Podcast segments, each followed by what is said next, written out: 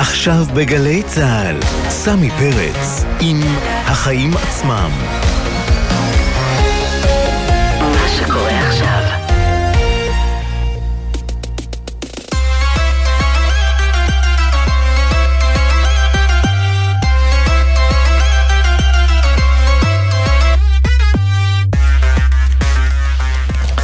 ערב טוב למאזיני גלי צה"ל, אתם על החיים עצמם, התוכנית הכלכלית-חברתית היומית שלנו, באולפן סמי פרץ.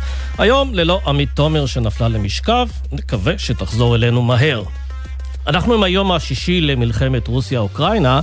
הסנקציות של המערב על רוסיה נמשכות וכעת מצטרפות אליו גם חברות אנרגיה ענקיות כמו בריטיש פטרוליום ושל, שמחסלות את השקעותיהן ברוסיה, ואליהן עשויות להצטרף חברות נוספות.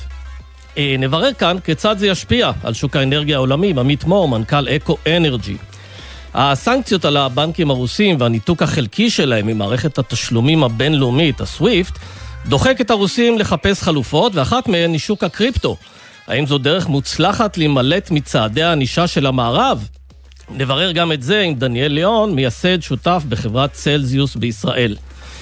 אצלנו השווקים עדיין לא יודעים איך לאכול את המשבר הזה, אך בשוק המשכנתאות העסקים משגשגים כרגיל. בנק מזרחי טפחות, גדול הבנקים למשכנתאות, סיים את שנת 2021 עם רווחי שיא של 3 מיליארד ו-200 מיליון שקלים. כמה זמן עוד uh, תימשך החגיגה הזאת? נברר עם אלון גלאזר, סמנכ"ל לידר שוקי הון. נהיה גם עם ראש עיריית תל אביב, רון חולדאי, שהחליט לסבסד את מחירי הצהרונים בשיעור של 25 עד 40 אחוזים, ובכך אולי להפחית את יוקר המחיה בעיר היקרה בעולם. ויש עוד עסקת ענק בשוק ההייטק הישראלי, חברת הפינטק פינארו נמכרה לענקית הסליקה והתשלומים האמריקאית Shift4 תמורת 575 מיליון דולר. יגאל רותם, שהוא מנכ"ל החברה, יהיה איתנו ונשאל אותו איך מגיעים לשווי כזה. ומהיום יופיעו על מסך הטלוויזיה שלנו סימן מיוחד בכל תוכנית שבה יוצג תוכן מסחרי. מה זה יעשה למסך? גם בזה נעסוק. מתחילים.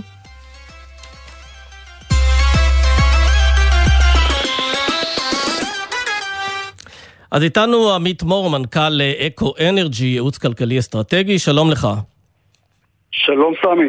גם אה, מרצה בכיר באוניברסיטת אה, רייכמן. תשמע, הסנקציות של ארה"ב והאיחוד האירופי על רוסיה עד עכשיו התמקדו במערכת הבנקאות, בהייטק, באוליגרכים שמקורבים לפוטין, אבל כעת נראה שהמערכת, המערכה הזו בעצם מתרחבת גם לשוק האנרגיה. גם שמענו שבריטיש פטרוליום ושל הודיעו על חיסול ההשקעות שלהם, עוד חברות עשויות להצטרף. והשאלה היא מהי המשמעות של הצעדים האלה לשוק האנרגיה הרוסי ולשוק העולמי. אמ, אכן, אז באמת ביפי אה, שמחזיקה ב-20% מחברת הנפט הגדולה, רוזנפט, הודיעה שהיא מוכרת את החזקתה ואחריה הלכו גם חברות נוספות, אה, הזכרת את של ואקסון מוביל צריכה לשקול את צעדיה, חברות מערביות נוספות. אז בשלב ראשון אה, אין לזה השפעה מיידית על מערכת הפקה וייצוא הנפט והגז מרוסיה. אבל זה מצטרף לשרשרת של צעדים שציינת קודם, כולנו עוקבים בימים האחרונים, אה, של אה, סנקציות אה, כלכליות מאוד מאוד חמורות על רוסיה שכבר משפיעות גם בשווקי ההון, גם לפיחות חד מאוד של עשרות אחוזים של המטבע והעלאה דרמטית של הריבית מ-9 ל-20 אחוז ואלפי אנשים שצובעים על הבנקומטים ברוסיה, כלומר, תוך כמה ימים אנחנו, הציבור, גם הרוסיה, פשוט מתחיל להרגיש את הסנקציות, אמנם לא חסר מזון ומוצרים עדיין בחנויות, אבל זה בהחלט אה, ישפיע. כך שאין ספק שהצעדים האלה הם, אה, הם צעדים שמצביעים לפוטין ויתר הסקטור העסקי ברוסיה, ראו זו הצבעת אי אמון של חברות האנרגיה הענקיות, שדבר שיוביל בהמשך להפחתה, אה, צמצום דרסטי בהשקעות של החברות הזרות אה, ברוסיה עצמה. אז זהו, זה מצד אחד נראה כמו צעד מאוד ערכי מצידן של אה, ענקיות האנרגיה שחושבות על אזרחי אוקראינה, אולי מזדהות איתן, אבל מצד שני אולי הן גם מרוויחות מכך שמחיר הנפט מזנק, שהחברות הרוסיות בצרות, אה, בנסיבות האלה הן בעצם יכולות גם להגדיל את ההכנסות. זה נכון. ראשית, אה, כל אחד מאיתנו כבר משלם מה שאני קורא לו מס פוטין. לא מס פוטין, זה קנס פוטין. החל מהיום, כל אחד מאיתנו משלם 35-34 אגורות לליטר, קנס שפוטין הטיל עלינו. מחיר הדלק שעלה מחצות, כן. מחיר הדלק. שעלה מחצות, כלומר כל מכל שכל אחד מאיתנו ממלא בממוצע 15 עד 20 שקל, קנס שפוטין הטיל עלינו ועל כל המתדלקים בעולם. אז זה לפני שהוא בכלל החל להשתמש במה שאני קורא לו נשק יום הדין הכלכלי שהוא יכול להשתמש בו, שזה צמצום או הפסקת הזרמת הנפט והגז הטבעי, ויש הבדל חד בין שניהם, הנפט זה לשווקים הבינלאומיים והגז זה לאירופה. ואם הוא ישתמש בנשק הזה, והוא יכול, אי אפשר להוציא בכלל אפשרות שהוא בהחלט ישתמש בנשק הזה, כי הסנקציות שהוטלו על, על רוסיה עד עכשיו הן אה, קרדינליות, הן אה, עשויות להשפיע בצורה דרסטית לא רק על ההכנסות של רוסיה, לא רק על מחסור שילך ויתמשך, ייקח זמן, של מזון, של מוצרים וכדומה. כן, זהו, אבל השאלה היא עד כמה העולם, אה, בעיקר אירופה, שנשענת על גז רוסי, עד כמה העולם ערוך להסתדר ללא נפט וללא גז רוסי? אז בואו נבדיל בין הנפט לגז. אם נכון להיום אה, ביידן ביום חמישי בערב הכריז שהוא מחריג את אה, אה, יבוא הנפט והגז וגם אירופה הכריזה על כך מהסנקציות. כלומר, לא רוצים להשפיע ולהרע את מצב הכלכלי העולמי. אבל אגב, אם... אבל בכך הוא גם חושף את הבטן הרכה של מטילי הסנקציות.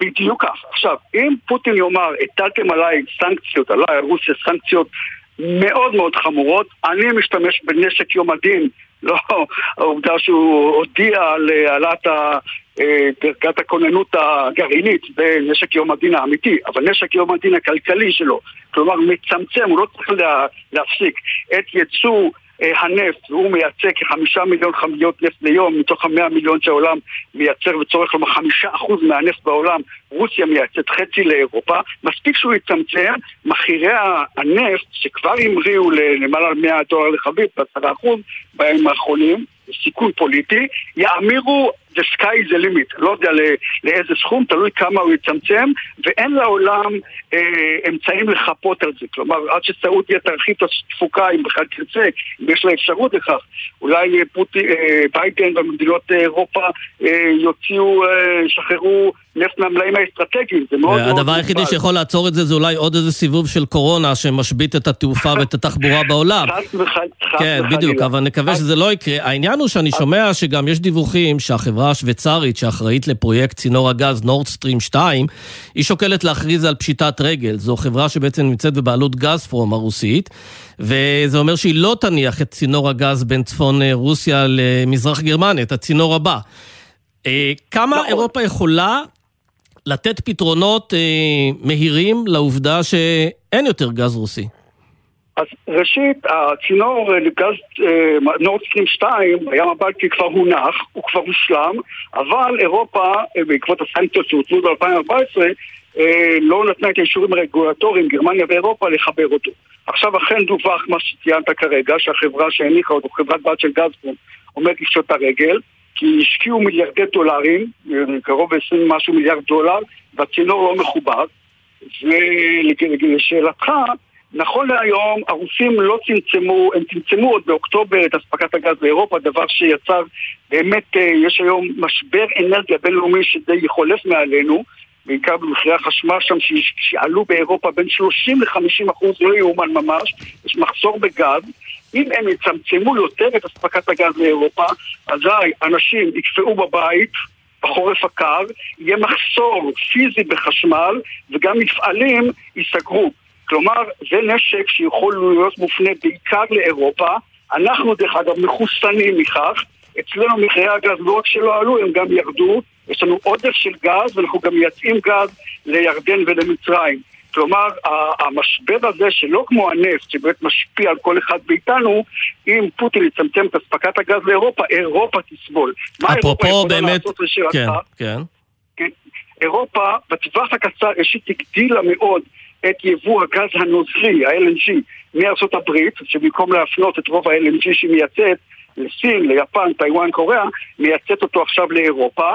אבל זה לא נותן מענה אה, מלא למחסור בגז. אה, והאמת היא שאין לה פתרונות מיידיים. אז זהו, זו השאלה, אם לנו, והזכרת את הייצוא הישראלי של הגז, האם זה פותח איזה שהן הזדמנויות עבור מאגר לוויתן, שחלק גדול מהתוצרת שלו מיועדת לייצוא? אולי חוזים חדשים עם אירופה במקום גז רוסי? אז ראשית, החוזה, החוזים של לוויתן לייצוא גז למצרים, וראשית, אה, לא יודע אם הציבור יודע, אבל שני שליש מהחשמל בירדן היום מופק מהגז מלוויתן, גז ישראלי, גם הרבה מאוד מהבתים בקהיר אה, מוארים בגז ישראלי, וגם גז ישראלי מיוצא לאירופה באמצעות מתקני ההנצלה בדמייטה ובאיצ'קו שנמצאים במצרים. ולאחרונה הממשלה אישרה לייצא גז טבעי נוסף מלוויתן למצרים באמצעות הצינור הערבי דרך ירדן וסיני למצרים. כלומר, זה באופן מיידי מה שישראל יכולה לתרום כלומר ייצוא LNG לאירופה ולשווקים הבינלאומיים. כן, לסיום רק אה, משהו, תן לנו איזה תחזית לגבי מחיר הנפט, הוא מזנק היום, הוא מעל 100 דולר לחבית, לכמה הוא יכול להגיע אה, במהלך הזה? תשאל את פוטין. אנחנו, אני לא פסיכולוג שלו, ובאמת אנחנו לא יודעים מה יקרה. אם הוא ישתמש, ואם יירגע המצב בשבועות הקרובים, ימצאו איזשהו הסדר, אז המחירים גם ירדו. אבל yeah. כן. אם המצב ישלים והוא ישתמש בנשק יום הדין, כפי שדיברנו קודם, לצמצם את אספקת הנפט, אז אה, אני לא יודע מה יהיה הגבול של אה, מחיר החבית. כן. אנחנו כולנו ניפגש בעוד חודש ונראה לאן המחירים יגלגלו ומה יהיה מחיר הדלק בישראל. בהחלט. את פוטין לא יודע אם נספיק לשאול בשעה הקרובה, בכל זאת הוא גם קצת עסוק. עמית מור, מנכ"ל אקו אנרג'י, תודה רבה. תודה רבה.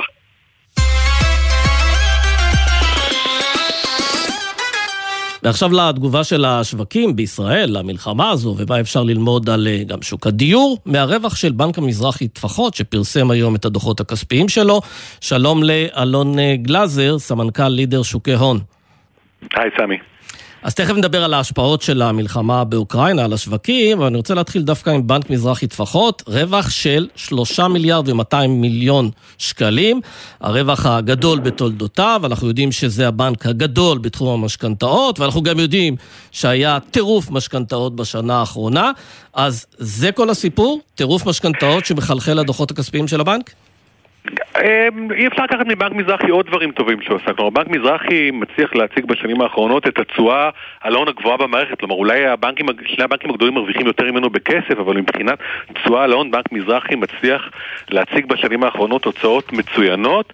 הרבה בזכות המשכנתאות, כלומר, הבנק אולי לקח איזשהו הימור לפני כבר די הרבה שנים אה, להיות מאוד חזק בתחום המשכנתאות, והוא ממשיך להוביל את התחום הזה, אבל גם בזכות הפעילות הבנקאית הרגילה ובזכות מהלכי התייעלות שהבנק ביצע, בנק מזרחי מנוהל מצוין וגם נהנה ממה שקורה בשוק המשכנתאות כאשר השנה האחרונה היא בעצם גם קצת תמונת ראי למה שקרה ב-2020. ב-2020 הבנקים הרוויחו הרבה פחות, הם ביצעו הפרשה מאוד גדולה בגין החשש שנראה אה, הפסדים עצומים בגין הקורונה, זה כבר, אתה יודע, היום עם פוטין אנחנו כבר ממש לא זוכרים את הקורונה, אבל אה, פחדנו נורא שנראה הפסדים גדולים ולמדנו ששוק הדיור רק ממשיך לעלות והבנקים באמת... אה, אה, כמעט לא אה, ביצעו שום הפסדי אשראי. אז זהו, זה העניין, הרי קוראים למשבר הקורונה משבר של פעם במאה שנה, והיינו מצפים שהבנקים יספגו אה, הפסדים גדולים, אבל מצבם באמת נראה כאילו מעולם לא היה טוב יותר, והשאלה אם זה בגלל שמנהלי הבנקים גאונים, או שפשוט בנק ישראל והממשלה, שהזרימו סיוע מסיבי, סידרו להם את הדוחות רווח והפסד.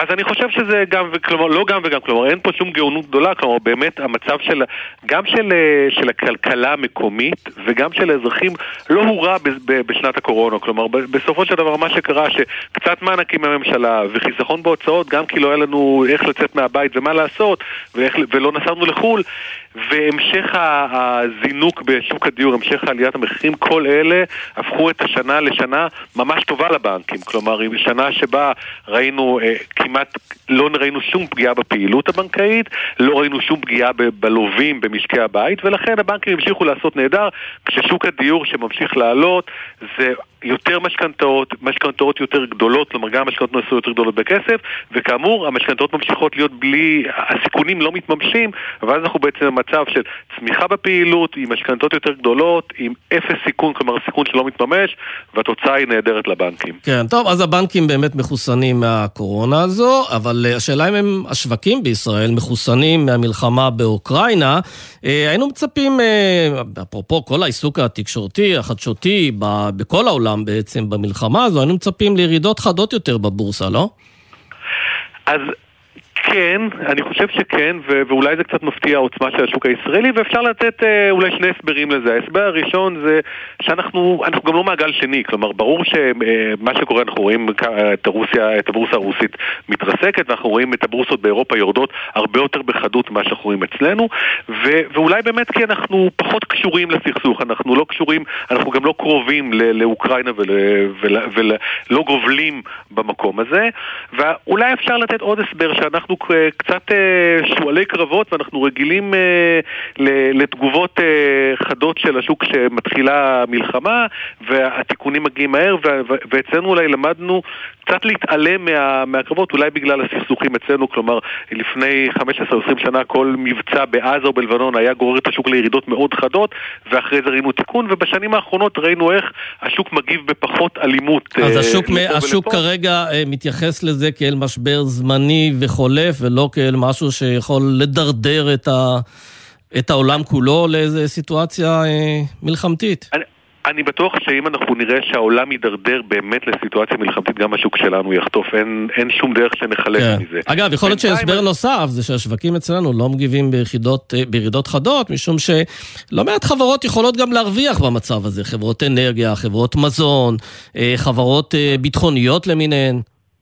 נכון, למרות שבסוף אם היינו לוקחים את, את החלק של האנרגיה ואולי של, של אלביט מערכות שהיא חברה שמוכרת נשק, אז היינו מגלים שבסוף הבנקים, חברות הביטוח אה, והחברות הגמוניות עדיין חלק יותר גדול, אבל שוב אני חוזר, חוזר למה שאמרנו בהתחלה, אנחנו נכון לעכשיו אנחנו לא במעגל שנפגע, וציינת נכון ש, שאולי אפילו בחלק מהמקומות נצליח ליהנות, עדיין מלחמה, בטח לא מלחמה עולמית גדולה ש, שהרוסים ואולי עוד מעט הסינים יהיו מעורבים, לא טובה ל, לאף משקיע בשוק המניות. כן, ולסיום, היום פורסם שישראל לא תיכלל במדד אה, MSCI. תסביר לנו רק מה זה המדד הזה ועד כמה זה באמת אה, חדשה לא טובה.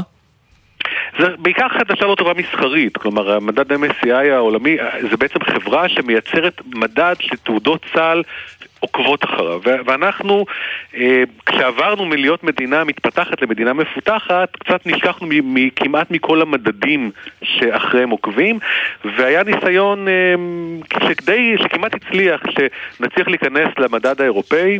אה, בסופו של דבר, ככל הנראה ההסבר אה, הוא, הוא מאוד פשוט. בגלל שאצלנו הבורסה עובדת ביום ראשון והחברות האירופאיות לא רוצות להעסיק סוחרים שיעקבו אחרי מה שקורה אחרי אה, אזהרת רווח בבנק הפועלים או, עסקה חריגה בחברה אחרת שנסחרת במדד, אז בסקר של, ה, של הגופים שמשקיעים במדד הזה החליטו בסוף שלא נהיה במדד, אכזבה לבורסה, אכזבה אולי לחלק מהמניות שנכנסות, אבל לא משהו שמשפיע לא על מצב החברות ולא על הכלכלה. שלה. עברנו את פרעה, אתה אומר, נעבור גם את זה. לגמרי. אלון גלאזר, תודה רבה לך. תודה, יום טוב.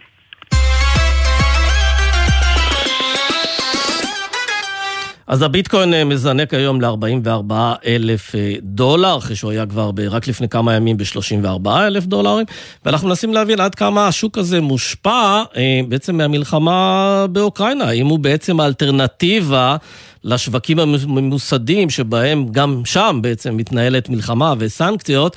אנחנו עם דניאל ליאון, מייסד שותף של חברת צלזיוס בישראל. שלום לך. דניאל? אהלן, ערב טוב. ערב טוב. אז uh, אתה uh, מייסד שותף בחברת קריפטו בשם uh, צלזיוס. אנחנו מנסים להבין האם המגבלות שמטיל המערב על רוסיה ועל בנקים רוסיים, יגרום להם לחפש אלטרנטיבות כדי לשלם או כדי לגייס כסף, בזמן שהערוצים הממוסדים סגורים בפניהם. ויש כבר לא מעט הערכות שהם יפנו לשוק של המטבעות הקריפטוגרפיים, הביטקוין, איתריום. והשאלה האם אפשר בכלל לנהל פעילות כלכלית משמעותית דרך המטבעות האלה. שאלה נהדרת. אם שואלים את האנשים שמשקיעים ונמצאים היום בקריפטו, התשובה היא כן. שהרוסים אכן יחפשו ומחפשים אלטרנטיבות, וזו גם אחת הסיבות שהשווקים האלה עולים בצורה משמעותית ביומיים האחרונים. ברגע שארצות הברית ואירופה הודיעו שהם ינתקו את רוסיה מהסוויפט, הבינו פה, לפחות החשיבה אומרת, הם יצטרכו אלטרנטיבה, ואלטרנטיבה אחת זה קריפטו. הצרה היא שרוסיה זו לא כלכלה קטנה.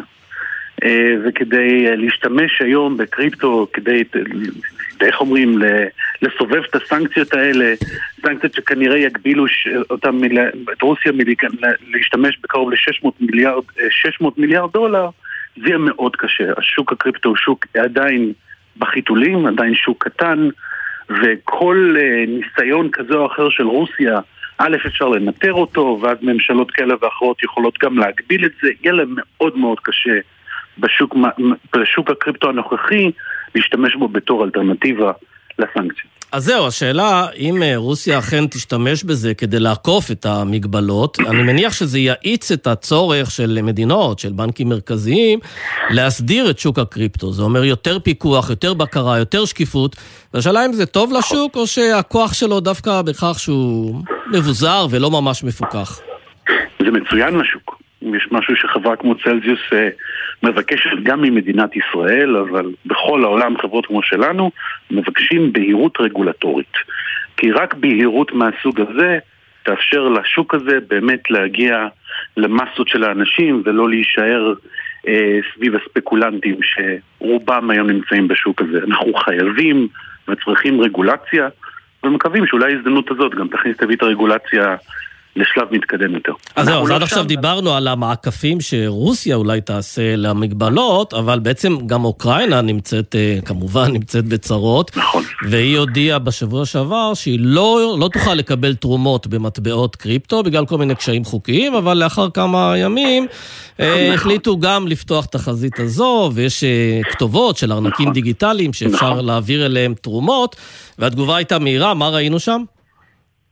ראינו שם, אה, החברה שלי היא אחת מהחברות שבאמת אה, פתחנו כתובות ואנחנו מאפשרים ללקוחות שלנו, קרוב ל-1.4 מיליון לקוחות בכל העולם, אה, לתרום ולעזור לאזרחים של אוקראינה שנמצאים במצב שנמצאים היום ואנחנו רואים, אנחנו פתחנו את הכתובות האלה לפני 36 שעות give and take וכבר רואים עשרות אלפי דולרים שזורמים לאותן כתובות. אתה יודע מי התורמים? תורמים מישראל? תורמים מכל מיני מקומות? מכל העולם. מכל העולם. בקהילה שלנו אנחנו פעילים בקרוב ל-200 אה, jurisdictions, 140 פלוס מדינות, ואנחנו רואים אזרחים, לקוחות מכל העולם שפשוט תורמים. ומעבירים לנו ביטקוין ואיתר ואת המטבעות שלנו בתקווה שאנחנו כמובן נעביר את זה הלאה, וזה בדיוק מה שאנחנו נעשה. כן, זהו, וזה, אתה יודע, מעלה את השאלה, איך המטבעות הקריפטוגרפיים מסיימים את האירוע הזה? האם בתחושה שהם אה, עוקף אה, מגבלות וסנקציות, או בתחושה שהם דווקא פתרון כשאין פתרונות אחרים ושמדינות נכנסות למצוקה? אנחנו מקווים שהמטבעות הקריפטוגרפיים, המטבעות הדיגיטליים, אה, יסיימו את ה... את האירוע הזה במצב יותר טוב, במצב הרבה יותר לגיטימי, אה, ואנחנו מקווים שבאמת נוכל כולנו אה, לנצל את ההזדמנות הממש לא נעימה הזאת כדי להראות את, ה, את היתרון ואת היתרונות שיש למטבעות דיגיטליים. כן, אני ראיתי ששר הדיגיטל של אוקראינה קרא בעצם לבורסות של הקריפטו אה, נכון. לחסום את הגישה של רוסיה לחסום בעצם למשתמשים רוסים.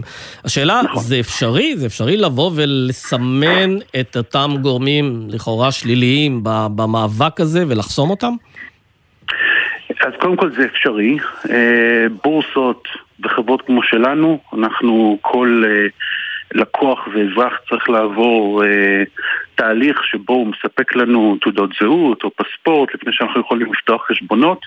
ואם וכאשר חברה כמו צלזיוס, כמו ששמעתי כמה בורסאות אה, שקיבלו לאחרונה אה, מכתבים מרגולטור וממדינות לסגור חשבונות, אז אפשר אכן לסגור את החשבונות האלה או להקפיא אותם לפחות. כן, למרות שמי לא ש... מי שמייצג את בורסות הקריפטו, אה, לא, לא ממהר לעשות את הדבר הזה, לא מתלהב גם לעשות את זה, כי אה, הרי הכוח של אותם מטבעות קריפטוגרפיים זה באמת שאין להם צבע ואין להם ריח ואין להם מדינה, וזה מבוזר, וזה דמוקרטי, ומה לא, אבל כנראה גם מקום שבו אפשר לעשות הרבה מאוד שימוש לרעה ב... בערכים האלה. אפשר לעשות שימוש לרעה ועושים שימוש לרעה גם בכסף מזומן.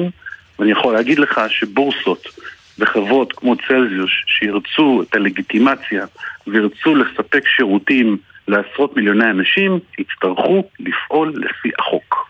כן. יפה, דניאל ליאון, מייסד שותף של חברת אה, צלזיוס, תודה רבה לך. תודה רבה לכם, ערב טוב.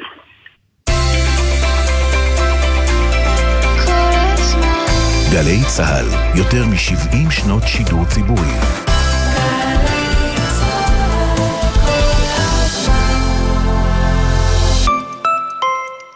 וואו, יוסי, איזה מורה דרך נהדר היה לנו היום, נכון? לקח אותנו לכל המקומות של הלוקלס. את זוכרת שאנחנו בארץ, כן? בואו עם כל המשפחה והחברים לסיור חינם עם מורה דרך שייקח אתכם לכל המקומות שרק המקומיים מכירים. משרד התיירות מזמין אתכם לגלות את ישראל היפה וליהנות ממגוון סיורים ודרכים חינם בערים ובאתרי הטבע. הביקור בחלק מאתרי הטבע כרוך בדמי כניסה. היכנסו עכשיו ל-i-israel.co.il ובחרו סיור חווייתי עם מורה דרך חינם. משרד התיירות מהביאנלה בוונציה לתל אביב, השקת בכורה בישראל, בית חולים שדה איקס, עכשיו במוזה, מוזיאון ארץ ישראל תל אביב. יש להזמין תור מראש באתר המוזיאון. זירות תרבות בירושלים. אתם מוזמנים לסוף שבוע של תרבות ואירועים בירושלים. ישראל אהרוני והילה אלפרט בזירת אומנות הבישול. להקת ורטיגו ורוני סומק בזירת מחול ושירה. אהוד בנאי וג'יש בזירת מוסיקה דו-לשונית. זירה רב-תחומית של אופרה, מוסיקה, מחול ואומנות רחוב. ועוד עשרות מופעים מגוונים למזמינים חבילות לינה בחודשים פברואר ומרס בירושלים. עוד פרטים באתר iTravelJerusalem.com להתרגש בחורף הירושלמי.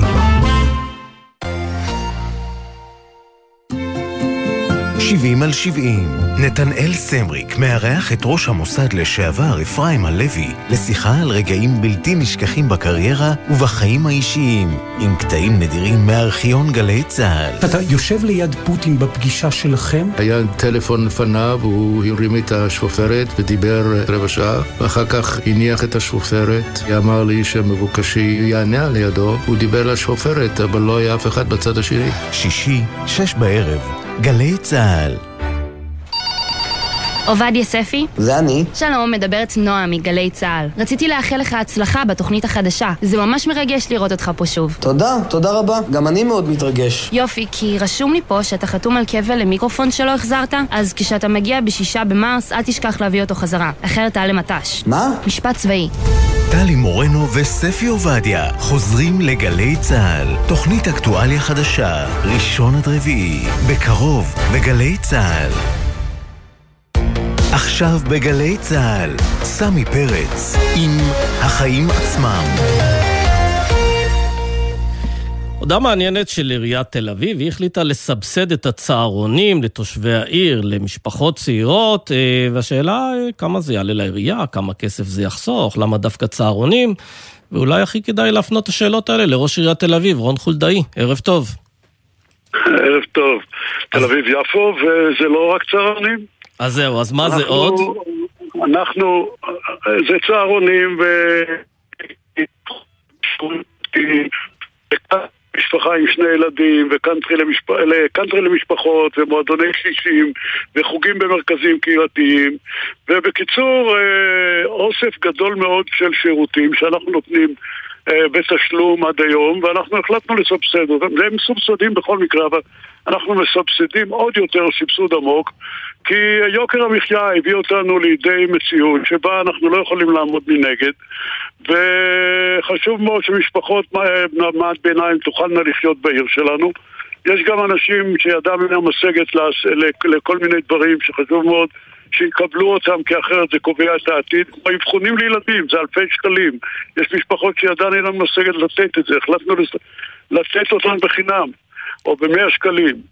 במקום שלושת אלפים. בקיצור, להיכנס uh, להוזלת יוקר המחיה בעיר בעידן שבו לדאבוני, uh, איך אומרים, הוכרזנו כעיר היקרה בעולם. אז זהו, זו השאלה, מדוע אתם ממקדים את ההטבות דווקא בזוגות צעירים והורים לילדים קטנים? האם זה בעצם בגלל שהחשש שלכם שזו אוכלוסייה שהיא הכי מועדת לברוח מתל אביב בגלל יוקר המחיה הגבוה? לא, אנחנו גם נותנים את ההנחות דווקא באזורים מוחלשים כמו יפו ודרום העיר ובדברים שאינם דווקא קשורים למעמד הביניים.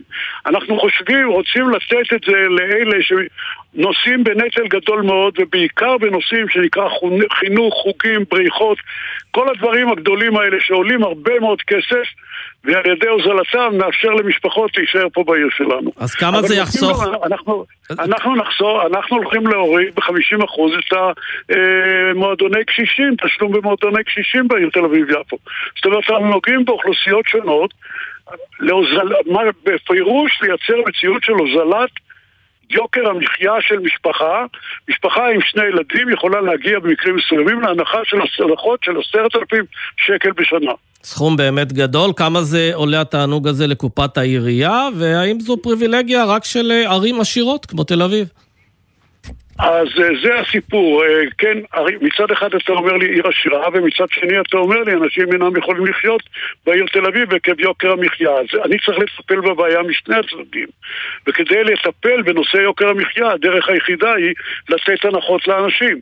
לאפשר את החיים שלהם בצורה יותר זולה מאחר ואין לנו השפעה על מחירי הטואלטיקה, הירקות והמזון בכלל ומכשירי החשמל, שזה בעיקר עיקר הדברים, בנושא הדיור ההשפעה שלנו מאוד מאוד נמוכה, מי שקובעת מחירי הדיור זה מדינת ישראל, שיווק קרקעות, מדיניות משרד השיכון וכן הלאה, ולמרות שאנחנו עושים הרבה מאוד דיור בר השגה יחסית לערים אחרות, אולי העיר היחידה שעוסקת בנושא של דיור בר השגה כדי לאפשר למורה לאחות ושוטר לחיות בעיר שלנו, אפילו עשינו בית המורה, בית מיוחד עם 70 יחידות דיור אך ורק למורים, כדי שהם יחיו פה, מפני שמורים מתקשים להגיע לעיר הזאת מכל מיני סיבות.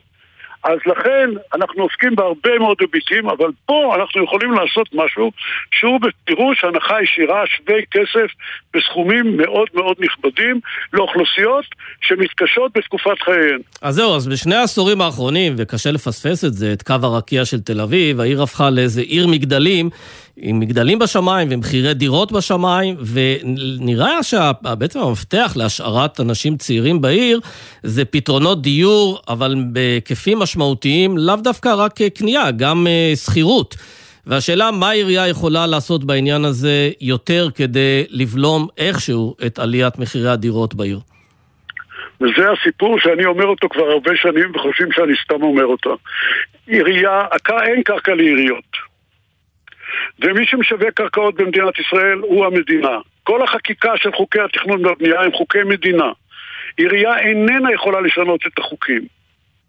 ולכן בשוק הדיור כמעט שאין לנו השפעה. אנחנו עושים כל מיני דברים, אבל הם בסוף יוצאים בשוליים, כמו לבקש, לא, לא לכפות, מיזמים לספק לנו תקופת זמן מוגבלת של 20 שנה דירות שבאותן תקופה, ש, שבאותן 20 שנה יינתנו בהוזלה של 20-30 אחוז, כמו שעשינו במבנים שונים ומשונים בעיר תל אביב-יפו, ואומנם יש לנו היום כמה מאות של דירות בר השגה, באזור צפון העיר, בשדה דוב ובמה שנקרא תוכנית 3,700 עד מנדרין, אה, צפויות להתווסף עוד איזה עשרת אלפים דירות בהנחה, אבל זה טיפה בים. אבל גם ההנחה הזו היא הנחה ישראל... ממחירים מאוד מאוד גבוהים. זה לא באמת דיור בר השגה לזוג צעיר עם משכורות אה, ממוצעות, נקרא לזה ככה. נכון. ואת זה קובעת מדינת ישראל, לא אנחנו. זה אדמה של מדינת ישראל, הפרויקטים משווקים על ידי מדינת ישראל, ודרך אגב, כל, ה, כל אותן דירות שיקראו דירו אל בר השגה הן על חשבון עיריית תל אביב, שעל חשבון רווחיה היא מתכננת לתת דירות מוזלות בעתיד לתושבי העיר. כן, אז זה, זה גם העניין. הזכרת קודם את העובדה שתל אביב היא העיר היקרה בעולם, לפי האקונומיסט, והשאלה האם בעקבות התואר הדי מפוקפק הזה, העירייה כינסה איזו ישיבת חירום והציבה לעצמה יעד לרדת כמה מקומות בדירוג הזה. לא, אני לא יכול לשים את עצמי ביעד מפני ש-98% מהפרמטרים שהגדירו את העיר כעיר היקרה בעולם אינם, ב, אינם בתחום סמכותה ואפשרות טיפולה של העיר תל אביב. לא מחירי הדלק, לא מחירי החשמל, לא מחירי האירוח, לא, לא מחירי המזון. מה לעשות?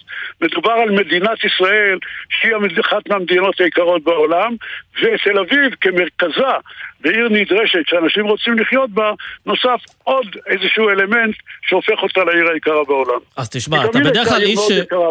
אתה בדרך כלל לא איש שבורח מאחריות, אבל בעצם כל דבר אתה אומר לא באחריותי, לא מחירי הדלק, לא החשמל, לא הדיור, לא המזון, לא שער החליפין, לא מחירי הדירות, נכון, הכל אתה מגלגל נכון. לעולם ולממשלה, אז על מה אחראי ראש עיר? אז אני אחראי לספק שירותים לתושבים, ואחראי לזה שיהיה כאן נקי, ושבתי ספר יהיו מסודרים, ושהמורים יגיעו בזמן, וכל המערכת של הרמזורים תפעל, ושהמערכת הזאת תתפקד. אני מספק שירותים לתושבי העיר. ויחד עם זה, באותם הדברים, ש... באותם הדברים שאני אחראי עליהם, החל מסדר וחנייה ואלף ואחד דברים, אז זה אני אחראי, מה לעשות? אז הזכרת חנייה, אז בוא נדבר על יוקר המחיה אה, באמת בתל אביב, שקשור לעירייה. חנייה למשל, זה באמת דבר נורא נורא יקר בעיר. פה יש לעיריית תל אביב מה לעשות? אה, היא לא יכולה לעשות שום דבר חוץ מאשר לייקר את החנייה. כלומר, זה בדיוק, זה בדיוק הבעיה שלי הפוליטית, או תקרא לזה הכלכלית. עקרונית, אם היינו רוצים להוריד את הפקקים, היינו צריכים לייקר בצורה דרמטית את החנייה, כדי שבני שנכנסים לעיר וזזים ממקום למקום, יחשבו פעמיים אם הם מזיזים את האוטו או מוצאים אלטרנטיבה אחרת באמצעות תחבורה ציבורית, אופניים או אחרת. אבל מצד שני אני גם רוצה להוזיל את אה, יוקר המחיה לתושבים שלי, אז אני מספק להם חנייה בחינם. וכאן נמצאת, נמצאות הדילמות של מי שצריך לקבל החלטות במקומות שבהם מסורה לו אחריות. כן. אבל אני גם חושב ואני חושב שזה יקרה בקרוב, אנחנו, היות והותר לנו פעם ראשונה, הנה אני אומר לך, אמרת כל הזמן אני אומר, עד חוק ההסדרים האחרון, אני, ראש עירייה, לא יכולתי לקבוע את מחיר החניה פה בעיר. ומחוק ההסדרים האחרון, סוף סוף אישרו לנו להעלות את מחירי החניה בגבולות מסוימים, ואנחנו כנראה נעלה את מחירי החניה בעיר תל אביב-יפו למי שנכנס לעיר כדי להקטין את הפקקים. ליצור מצב שבני אדם יחשבו פעמיים אם הם נכנסים עם האוטו שלהם או באים בתחבורה ציבורית. אז זהו, אז אם הגענו לתחבורה, אתה יודע כמובן שמחיר הדלק עלה הלילה ב-34 אגורות, הגיע לשיא יותר מ-7 שקלים, 7 שקלים ו-5 אגורות, ויש לחצים פוליטיים מאוד כבדים על הממשלה לסבסד חלק מהבלו, חלק מהמס על הדלק, כדי להקל קצת על הציבור, כמו שאתה עושה בעצם עם הצהרונים. אה, והשאלה היא, האם הממשלה באמת צריכה להתחשב בדרישה הזו, או שדווקא היא צריכה, אם כבר לסבסד משהו ולת... ולתמרץ משהו, זה את התחבורה הציבורית, את הרכבת, את הפתרונות אה, היותר ציבוריים, ולא הפתרונות של אה, רכב חד, פרטי. חד, חד וחלק. מדינת ישראל צריכה לטפח את התחבורה הציבורית ולהכביד את ידה על בעלי הרכב הפרטי. כן, ומה אתה עושה בעניין הזה מול אה, חברתך, שרת התחבורה מרב מיכאלי? האם אתה פועל כדי שהיא תאיץ גם את אה, ביצוע פרויקטים של תחבורה ציבורית, רכבת קלה, מטרו? כרגע כן, אני פועל, אבל אני, איך אומרים, קשה לבוא בטענות לשרה שנכנסה זה עתה לתפקידה וקיבלה מערכת הרוסה עם בעיות של איוש ומקצוענות ועוד אלף ואחד דברים ויחד עם זה אנחנו נמצאים בכל זאת לתת תקווה לציבור. בסוף השנה הזאת יסתיים הקו האדום של הרכבת הקלה מבת ים לפתח תקווה וייתן אה, אפשרות להסיע 250 אלף נוסעים ביום. זה דבר דרמטי מבחינת העיר הזאת בעוד שש-שבע שנים יהיו לנו עוד שני קווים. אנחנו סובלים עכשיו מעבודות קשות מאוד, תושבינו ומי שנכנס בגלל העבודות שמתבצעות, אבל אז תהיה מערכת תחבורה ציבורית שאפשר באמת יהיה להגיד לאנשים, תשאירו את האוטו בבית, אם תיכנסו לעיר או שיעלה לכם יותר מדי, אה, יעלה לכם אה, הכניסה או יעלה לכם החנייה, ואנחנו לא, לא רוצים שתתניידו באמצעות רכב פרטי. כן, אבל אנחנו יודעים שבעצם קו רכבת קלה אחד בשום מקום לא עושה את העבודה, אנחנו צריכים רשת של כמה קווים כדי להרגיש אה, השפעה אמיתית. מה זה אומר אה, בעצם, מתי אה, מי שנכנס לתל אביב ירגיש השפעה משמעותית? אני מעריך בעוד 6-7 שנים. עוד שש-שבע שנים. כלומר, עד אז... עוד שש-שבע שנים יהיו לנו שלושה קווי אה, רכבת קלה, שיאפשרו בעצם, בתוך תל אביב יהיו 60 תחנות רכבת קלה. כלומר, בטווחים של 300 מטר מכל תחנה ניתן יהיה להגיע בעיר בלי רכב. כן, טוב, אז אנחנו נחכה שבע שנים, בינתיים קצת נסבול. ראש עיריית uh, תל אביב, רון חולדאי, תודה רבה לך. תודה לך, סמי.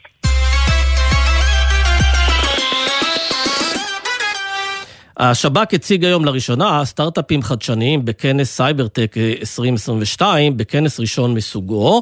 אה, עד כה חברות ההייטק הקטנות שהשב"כ לוקח תחת חסותו עומדות על אה, גיוס כספים של יותר מ-150 מיליון דולר, והן מפתחות עבורו טכנולוגיות שהן מאוד אה, משמעותיות בייעול העבודה וגם העלויות. כתבתנו לענייני טכנולוגיה עומר עזרן פגשה את האנשים מאחורי החברות הקטנות שמשנות את העתיד. המציאות לימדה אותנו שכל פיתוח טוב בהייטק מתחיל במחסן, הגראז'. בשב"כ לקחו את זה צעד אחד קדימה והקימו מיזם בשם הגראז' בו הם מעסיקים חברות הייטק שמפתחות טכנולוגיות שמטרתן לייעל את השב"כ.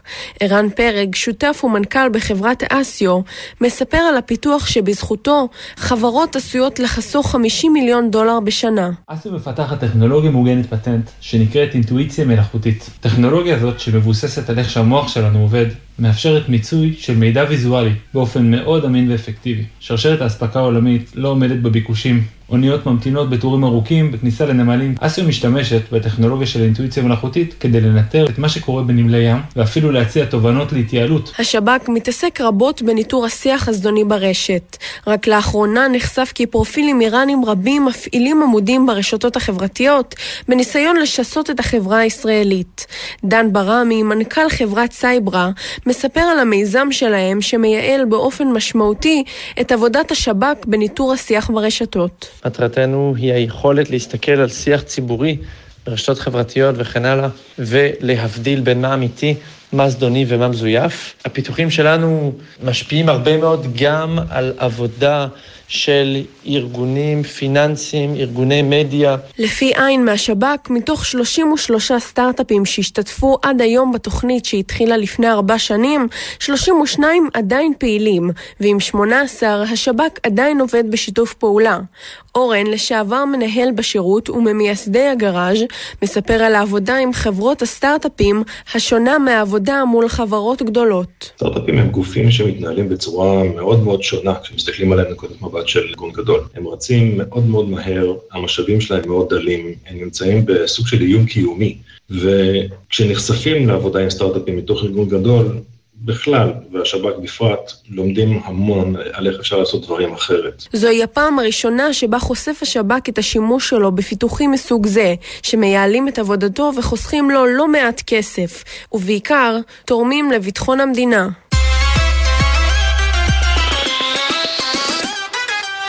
כל יום אנחנו שומעים על עוד אקזיט, כמעט כל יום על עוד אקזיט ענק, וגם היום, היום הזה לא מאכזב, חברת פינארו הישראלית נרכשה על ידי ענקית התשלומים והסליקה האמריקאית Shift4, תמורת 575 מיליון דולר, ואנחנו אה, מארחים את אה, מנכ"ל החברה, יגאל רותם, שלום. שלום וברכה. אז אה, ראשית ברכות, זה לא האקזיט הראשון שלך, נכון? לא, זה אקזיט אה, שלישי שלי. יפה, אז באמת נשמע יפה. ספר לנו מה החברה שלך עושה בדיוק. חברה שאתה מנהל? פינארו היא, היא חברת אה, תשלומים בינלאומית. היא מאפשרת בעצם uh, בכל, uh, בכל אתר שמוכר uh, משהו, שירות או מוצר באונליין, לקבל תשלומים ממחזיקי כרטיס אשראי בכל רחבי העולם. בצורה מאוד פשוטה, מאובטחת, קלה. אה, וזה בעצם הפלטפורמה שפיתחנו ב-12 שנים האחרונות. ואיזה בעיה בעצם אתם פותרים שלא הייתה פתורה קודם לכן? העסקים, אה, נגיד עד לפני כמה שנים, היו, היו עסקים מקומיים. אה, מכרת למחזיקי כרטיס אשראי מקומי, הרבה מאוד עסקאות פיזיות, החיים היו הרבה יותר פשוטים. עכשיו אנחנו מדברים על עסקים שנולדים כעסקים בינלאומיים כמעט מהיום הראשון שלהם. והם לא מגבילים את עצמם רק ל- ל- למחזיקי כרטיס אשראי באותה מדינה שבה הם נמצאים, אלא פונים לכל העולם. ואז הבעיה שאם, שאם אתה לא עובד עם חברה כמו פינארו, אתה תזדקק בכל מקום שתגיע אליו עוד פעם ועוד פעם ועוד פעם לעשות אינטגרציה טכנולוגית, לחתום על הסכמים לעשות אה, טסטינג למערכות הרבה הרבה יותר מסובך, הרבה יותר כבד, אנחנו מייעלים את כל התהליך, הופכים אותו לאוטומטי לחלוטין ומאפשרים גם יציבות הרבה יותר גדולה מאשר כל מערכת תשלומים נורמלית אחרת.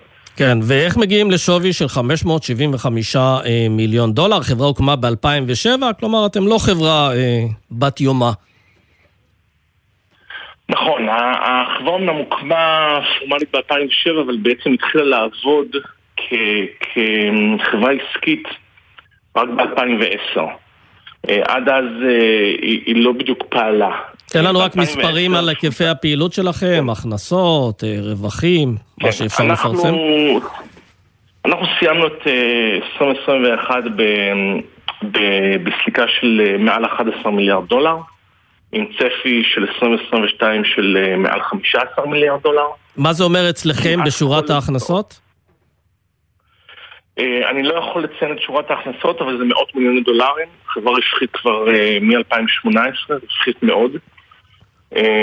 כך שבכל הפרמטרים של מכפילי רווח ומכפילי מכירות, העסקה הזאת מאוד הגיונית, למרות הירידות הגדולות שהיו בשוק בכמה חודשים האחרונים. כן, אתה יודע, דיברנו במהלך התוכנית, בימים האחרונים, על הניתוק של בנקים רוסים ממערכת התשלומים הבינלאומית, הסוויפט, ותהיתי האם חברות מהסוג שלכם, במצבים כאלה, יכולות לתת פתרונות, נגיד, לבנקים רוסים שירצו לעקוף איכשהו את המגבלות הבינלאומיות?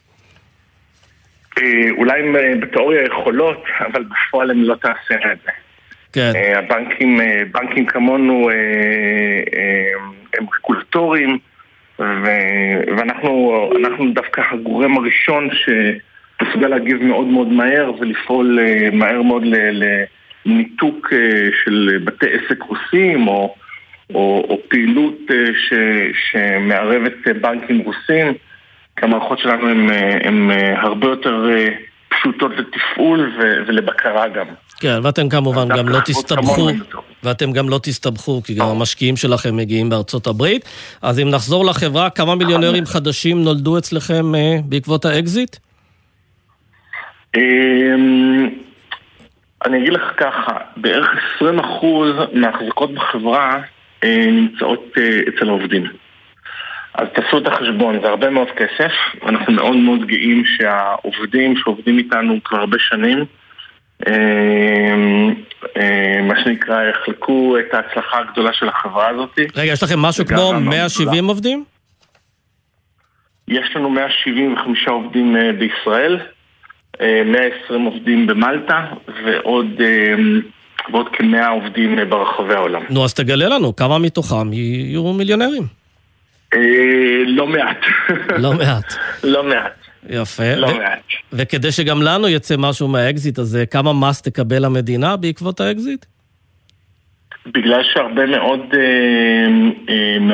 מהמחזיקים בחברה הם ישראלים, אז מס רווחי הון ישולם בארץ. העובדים שמחזיקים אופציות בחברה, הם הרבה מאוד מהם עובדים ישראלים ואת המסים ישלמו בישראל.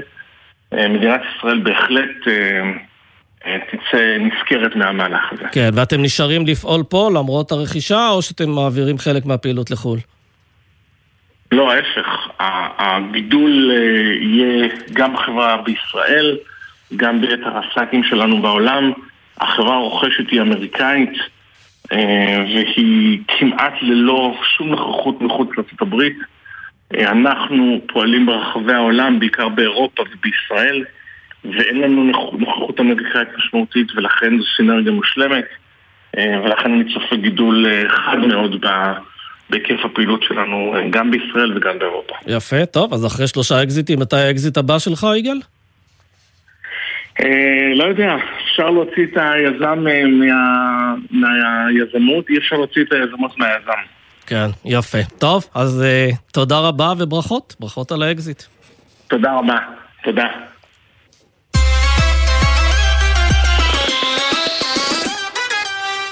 מהיום, כשתצפו בטלוויזיה, אתם תראו סימון מיוחד אה, לתוכן מסחרי בתוכניות, בערוצים המסחריים. אנחנו עם אה, כתבת דסק התרבות שלנו, אור זוהי סולומוני. שלום לך, אור. שלום, סמי, כן, אז אם יצא לך או למאזינים שלנו לראות היום טלוויזיה, אז בטח נתקלתם בסרטון הבא. בוא נשמע.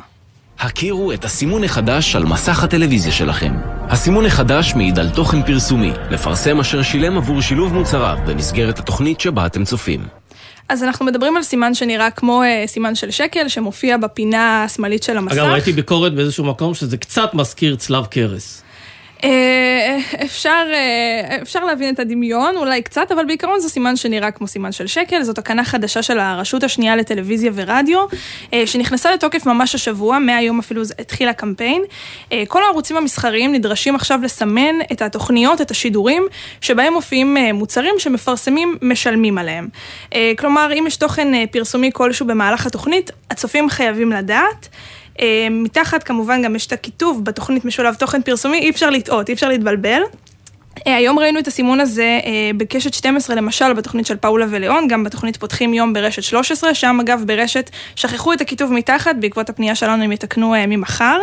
עכשיו הגענו לנקודה הכי חשובה, אין ספק שזאת יוזמה מאוד מבורכת, אני חושבת שאנחנו יכולים להסכים על זה שה... צופים ידעו מתי בדיוק מישהו משלם על מה שהם רואים, והם רואים אותו כי מישהו שילם עליו, אבל העניין הוא שאין איזושהי תקנה שמחייבת שבדיוק ברגע שבו יש ראיון מסחרי כלשהו, יופיע הכיתוב הזה. כלומר, יכול להיות אה, שתהיה תוכנית עם שמונה אייטמים, אחד מהם שילם, והאייקון יופיע לאו דווקא באייקן, בתוכן המשולם, באייטם המשולם, אלא באייטם אחר. בדיוק, זאת אומרת, ההנחיות עכשיו אומרות שצריך להופיע ולהציג את הסימן הזה במהלך התוכנית. מה זה בדיוק במהלך? לא מגדירים לנו כשרואים את התוכן הממומן, אז הצופים בעצם צריכים להיות קצת דרוכים ולחשוב, אה, עכשיו כשאנחנו יודעים שיש בתוכנית הזאת איזשהו תוכן שיווקי, לראות מה כן ומה לא, אה, וצריכים ככה להיות יותר אה, ערניים ולשים לב, אז זה אולי משהו שאפשר אה, לנסות ולתקן. פנינו לרשות השנייה, לטלוויזיה ורדיו כדי להבין למה ככה, עדיין לא קיבלנו תשובה.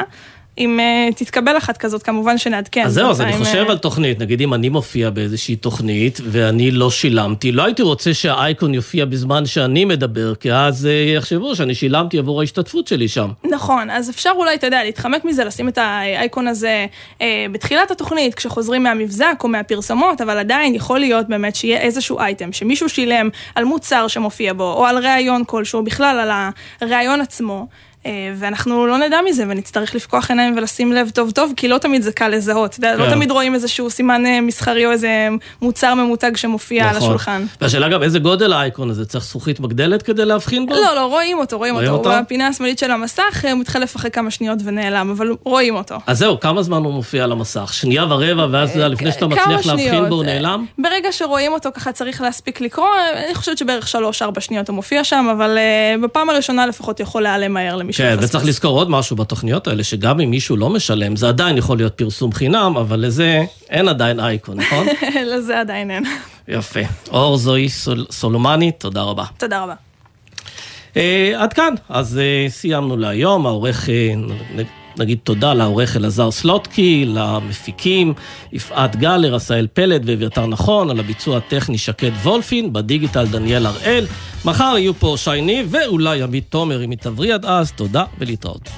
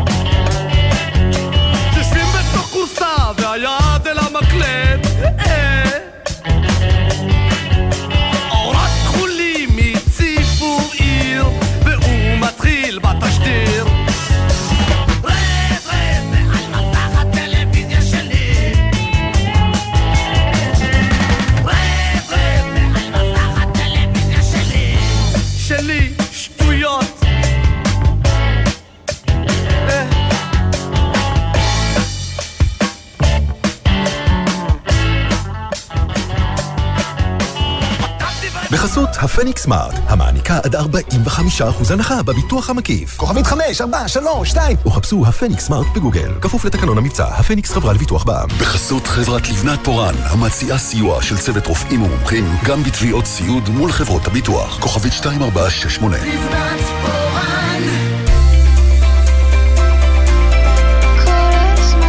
גלי צה"ל, יותר מ-70 שנות שידור ציבורי.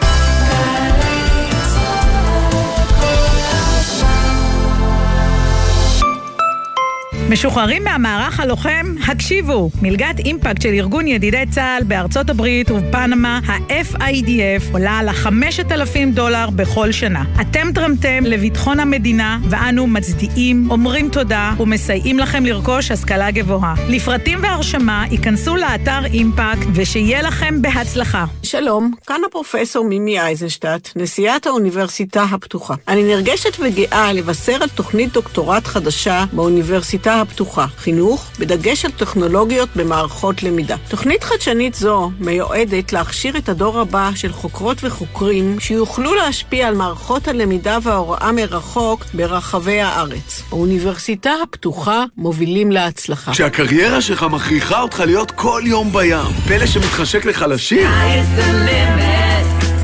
יום פתוח לתארים ראשונים במדעי הים והסביבה הימית ובביוטכנולוגיה ימית. רופין, צוללים עמוק כדי להגיע גבוה. ארבעה במרס, בפקולטה למדעי הים, קמפוס רופין במכמורת.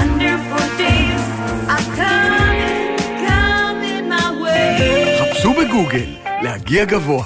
במפקד האוכלוסין 2022 מחכה לכם הצעת עבודה של פעם בעשור. הלשכה המרכזית לסטטיסטיקה מחפשת עובדים ועובדות למשרת בקרת פקידת שטח בכל רחבי ארצנו. המשרות מיועדות לדוברי עברית וערבית עד סיום המפקד. לפרטים ולהגשת מועמדות חפשו ברשת מפקד האוכלוסין 2022. מפקד האוכלוסין, סופרים אתכם. חוזרים לנואבה, מסע מוזיקלי חד פעמי דרך הלהיטים הגדולים של פסטיבל נואבה עם אריאל זילבר, גיא מזיג, דורי בן זאב, יוני רכטר, רונה קינן ועוד. ניהול מוזיקלי פיטר רוט. חגיגה, חגיגה, אני בא, אני בא, נואבה, נואבה. מחר, שמונה בערב, במסגרת פסטיבל שיר היונה בפארק תמנע ובשידור חי בגלי צה"ל. מיד אחרי החדשות, ג'קי חוגי.